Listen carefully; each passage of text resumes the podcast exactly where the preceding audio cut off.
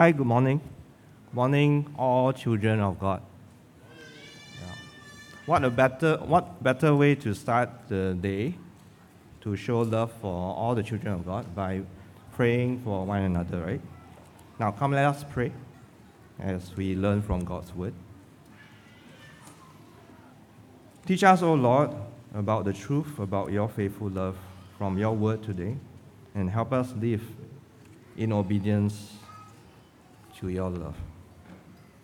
Now, allow me to begin today by um, telling you a story about a caterpillar.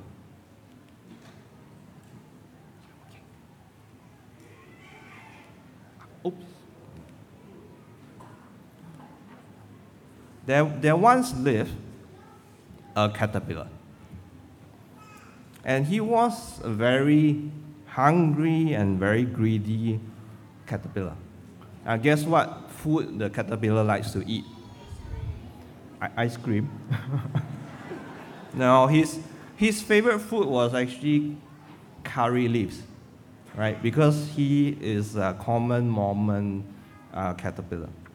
And every day he would sleep, he would uh, wake up, and then he will eat some more. And after he eats, he'll poo. And poop a lot, he did. And then, what, what does he do next? He will then look for more curry leaves to eat. Now, he really loved eating curry leaves. And day by day, he grew bigger and bigger. He, he started out looking like a bird dropping, actually, right? And then now he looks quite cute, right? Green, right? Day by day he grew, and then suddenly one day he stopped eating, and he climbed to the highest perch he can find, and then this happened.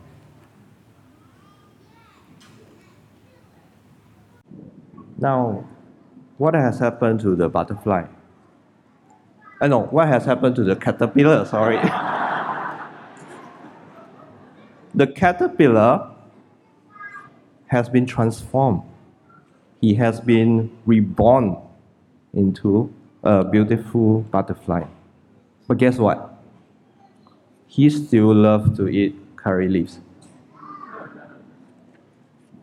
And he immediately went to the nearest curry leaf and he tried munching on some. But can he? Do you think he can can he still eat curry leaves? No. Yeah, he found that he could not. Because now, instead of the jaws that the mandibles for cutting out leaves when he was a caterpillar, he now only has a straw. It's called a pro, proboscis to drink liquid food. But he still loved eating curry leaves so much so that he wanted to be a caterpillar again. Now, what a silly caterpillar. Or should I say, what a silly butterfly, right? Now, caterpillars, they are yucky, right? Like they look like worms. They are often hated by gardeners. They are hated, certainly hated by all farmers. But what about butterflies? Butterflies, they are not only harmless, they are beautiful. And they are helpful. They pollinate flowers, right? All farmers love butterflies. Everyone likes butterflies, including my wife, is, who is afraid of insects. So, silly butterfly, we will say to the butterfly, the ex caterpillar, who wants to be a caterpillar again. Because butterflies should not continue living like caterpillars, right? Because why? Because they will starve to death. They will die, right? So what can we learn from the butterfly and the caterpillar, right? New identities should rightly always lead to new patterns of living, right? And last week, from First John, we learn that everyone who believes that Jesus Christ, Jesus is the Christ, is born of God. John chapter 3, verses 16 to 18 says, For God so loved the world that he gave his one and only Son, that whoever believes in him shall not perish, but have eternal life. For God did not send his Son into the world to condemn the world, but to save the world through him. Whoever believes in him is not condemned. Now, when we believe that Jesus is God's Son, and that Jesus, He died on the cross to rescue us from sin, we are born of God. And through Jesus' blood, we have new identities, right? Well, no. We have become God's children. And just like the caterpillar that has been reborn as a butterfly, new identities should rightly lead to new patterns of living, right? And what is the new pattern of living? By now, you all should know, and that's to love each other, right? So, as God's children, we should take on more and more of God's family likeness. But that, how does a child of God look like? Right. Let's let us now look. Take a look at what we can learn from the example of the Apostle John himself, especially on, on how he writes to us the letter of Second John. Now the letter opens a bit strangely, right? It starts off with the elder to the lady chosen by God to her children. Wow, is this is this a strange love letter by an old man to a married woman? Well, not really, okay? Not really. Now, the elder is simply the Apostle John. You all should know by now, who is at this time the only surviving apostle who has seen Christ face to face and he's quite an old man now. The chosen lady and her children is simply the local church. That means us. And John, as we can see from verse 1, John writes that he loves them. And not only him, but other children of God also love them. Right? So, firstly, what we can learn from John, the Apostle John, is that God's children love other children of God. Jesus said in John chapter 13, verse 34 to 35, A new command I give to you love one another. As I have loved you, so you must love one another. By this, everyone will know that you are my disciples if you love one another. Now, loving other children of God is the visible mark of being a child of God. The same way as how butterflies are identified by the markings on their wings, right? So the love marks us as children of God. Children of God are identified by how they love and care for other children of God. Now, secondly, right, how does John says he love? Right? John actually says he loved them in the truth. Right? God's children love in the truth. Now, what, what does it mean, loving in the truth? Does it mean we always, we can't tell lies? We, we must always be honest with each other and tell each other the truth? Is that what it means? No. Rather, the truth is the truth about God's love. Right? And this is the truth that John talks about. This is how God show, showed his love among us. He sent his one and only Son into the world that we might live through him. This is love, not what we not that we love God, but that he loved us and sent his son as an atoning sacrifice for our sins. Now, some of you who are more familiar with me will know that I have only one son, and his name is Peter. Now, I love my son a lot, but I definitely don't love him perfectly. Sometimes I lose patience with him because of certain selfish reasons.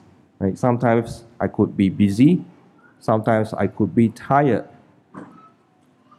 Now, God loves his son, Jesus, infinitely more than I love my son. And he loves Jesus perfectly. I would never let my son be punished for another person's wrongs. But yet, God sent Jesus as an atoning sacrifice for our sins. God's, God's children love other children of God because why? The basis is that we understand this truth about God's love. We understand the extent of God's love. Now, third, we can see from John is that God's children believe that the truth of God's love will never change. Now, why do I say that? Now, if you all recall from your lessons from Genesis, since the very beginning, when Adam and Eve first sinned, God had already promised to send Jesus, the serpent crusher. Now, God's love is ever faithful. God's love is loyal, and His love never changes. And fourth, we can also see that God's children believe that Jesus is really God's Son in human form. Now, we see that John actually writes that grace and mercy and peace, which can come from only who? Yes. From the Almighty God, from the Almighty God, the Father, right, alone. John writes that grace, peace, mercy, and peace also comes from Jesus Christ, the Father's Son. Now, this means that Jesus is fully God. Now, Jesus dying on the cross proved for us his humanity. Now, the cross was Jesus' greatest moment of shame. Yet, the cross was also his greatest moment of glory. Because why? Because he fully obeyed God the Father. Now, when John was in Revelation when he saw the mighty angel proclaiming in a loud voice, he was perplexed. And he asked this question Who is worthy to break the seals and open the scroll to unfold the salvation plan of the Lord? He wept because no one in heaven or on earth or under the earth was worthy enough to open the scroll or even to peer inside then John looked up. He saw a lamb, a lamb that looked as if it has been slain. The lamb had seven horns, seven eyes, and the seven spirits of God. And the lamb took the scroll from God, from the throne. And the, all the hosts of heaven fell down and worshiped the Lamb.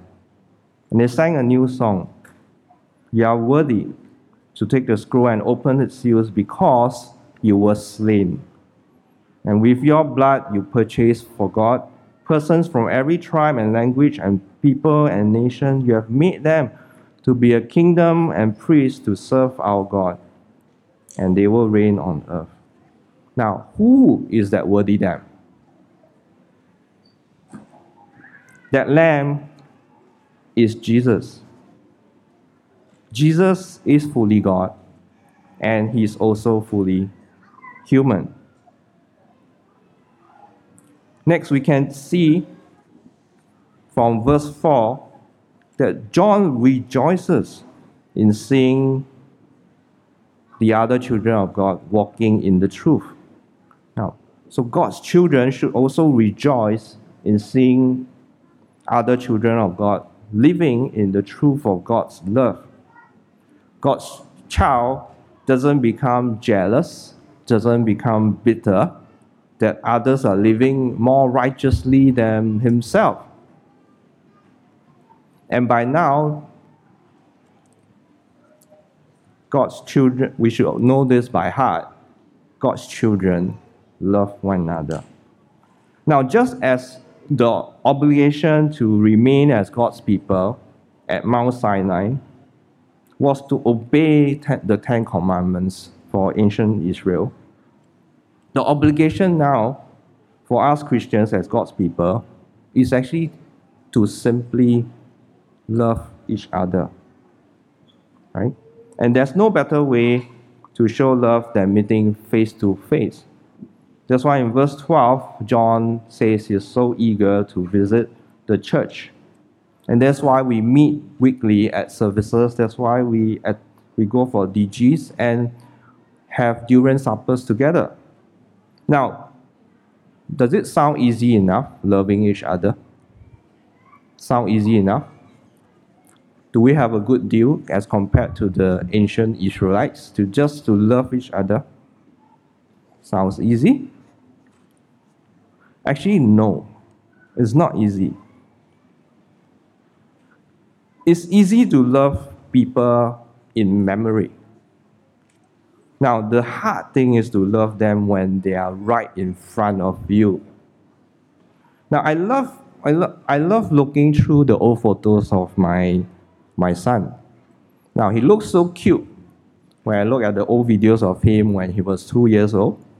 And some of you, especially those from Mercy Ministry, right, you'll remember him as Caterpillar, right? He'll, he'll call himself Caterpillar.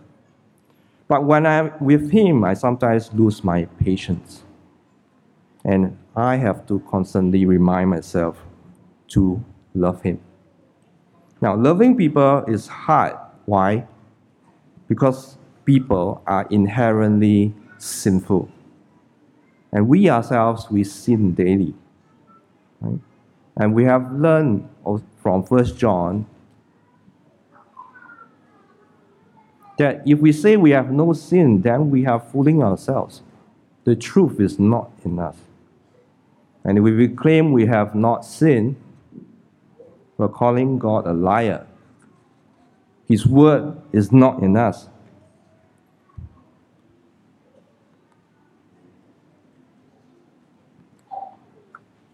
And anyone who does not do what is right isn't God's child. And anyone who doesn't love their brother or sister isn't God's child either. Wow, that's troubling, right? I mean, if we are honest enough, what happens when we fail to be loving? Right, it seems here from verse 8, John talks about be careful about not losing a reward does, God, does John mean that when we fail to be loving, we stop being God's children? Will we lose our salvation? No. Right? Because the only way to stop being God's child is actually to deny that Jesus Christ has come in the flesh And that was what John was calling um, the, the, them as antichrist because they refused to acknowledge that Jesus came and took on the human form. Right? And John chapter 3, verse 18 tells us that whoever does not believe stands condemned already because they have not believed in the name of God's one and only Son. John writes also in 2 John, verse 10, that how should we treat these people? We should not even welcome them. Now, is, he, is John being unloving? No, rather, he is saying that we should not allow them to spread their false teaching about Jesus. Right? What we can do is that we can still pray for them. And if God allows, we should show them the truth of God's proven love in the person of Jesus Christ. Now, if there's nothing else you can remember from today, remember this God's children love one another. It is the identifier and marker for all of God's children. Now, yet in our daily lives, right, there will be many times when we fail to love. Right? Sometimes it could be genuine reasons. Right? We could be feeling unwell. We could be feeling tired. At other times, it could be our own meanness of heart, our smallness of heart, our own selfish reasons. And this, nobody knows except God. What can we do? 1 John 1 9 reminds us that if we confess our sins, He is faithful and just, and He will forgive us our sins and purify us from all unrighteousness. Now, what about other times? Right? when we love but end up being hated or betrayed. Now, loving others is never easy. Loving others is risky. It means opening up. There's a, always a high chance of you getting hurt or betrayed. We just have to look at how much Jesus loved the disciples. But who was there with him as he was arrested? Who was there when they spat on him, when they whipped him, when they shamed him? Who? Who? Who was with him? Not the twelve. They ran. Not Peter. He denied Jesus not once, three times. When we love but end up being hated or betrayed, we can often end up very feeling very jaded. And sometimes we can even doubt God's love for us. Sometimes we can will even think that is God real? If he's real, why is this happening to me? Is God listening to me? Does he really care? Did God's Son really die for me? 2,000 over years ago is a really long time. Who knows?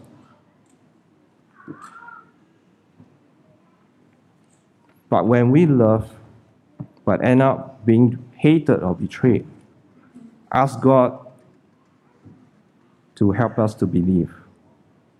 Tell the Lord, I want to believe. Please help me to believe. Live in the truth of God's faithfulness, as it has been proven beyond any doubt by the cross of Jesus. Now, the good news is that staying as God's child does not depend on our failing faithfulness It's actually God's love that is true and faithful, not ours. Right? We learned from First John that God has planted his seed in us. Now, when you plant an apple seed, what do you get about? Do you get an orange tree? Yes, correct. So when you plant an apple seed, you'll definitely get a apple tree. Now, seeds, they always grow to become like their parents' tree. It's predetermined in their DNA. Now, just like a durian seed will grow into a durian tree, God's seed can only grow us into righteous persons like God the Father and like Jesus. Now, the thing is that growing always takes time. It takes tens of years, Pastor Jeff will know, before a durian seed can grow into a durian tree to bear good durians. For us, it may take our whole life to become better children of God. But nevertheless, we are still children of God as long as we believe and as long as we hold fast and follow Jesus. It needs practice, it needs hard work, and we need to, be, to persist until it becomes like a second nature, a habit to behave like God's child. Right? All we need to do is to continue to trust and depend on God to grow us into His child. Always live in the truth of God's faithful love. Come, let's pray. Father Lord, we have heard your word and your gospel. We have learned the truth of your faithful love as proven by the cross of Jesus. Forgive us for the times we fail to love. Help us to continue to believe when we love but end up being betrayed and jaded. Help us to always trust and live in the truth of your faithful love. In Jesus' name we pray. Amen.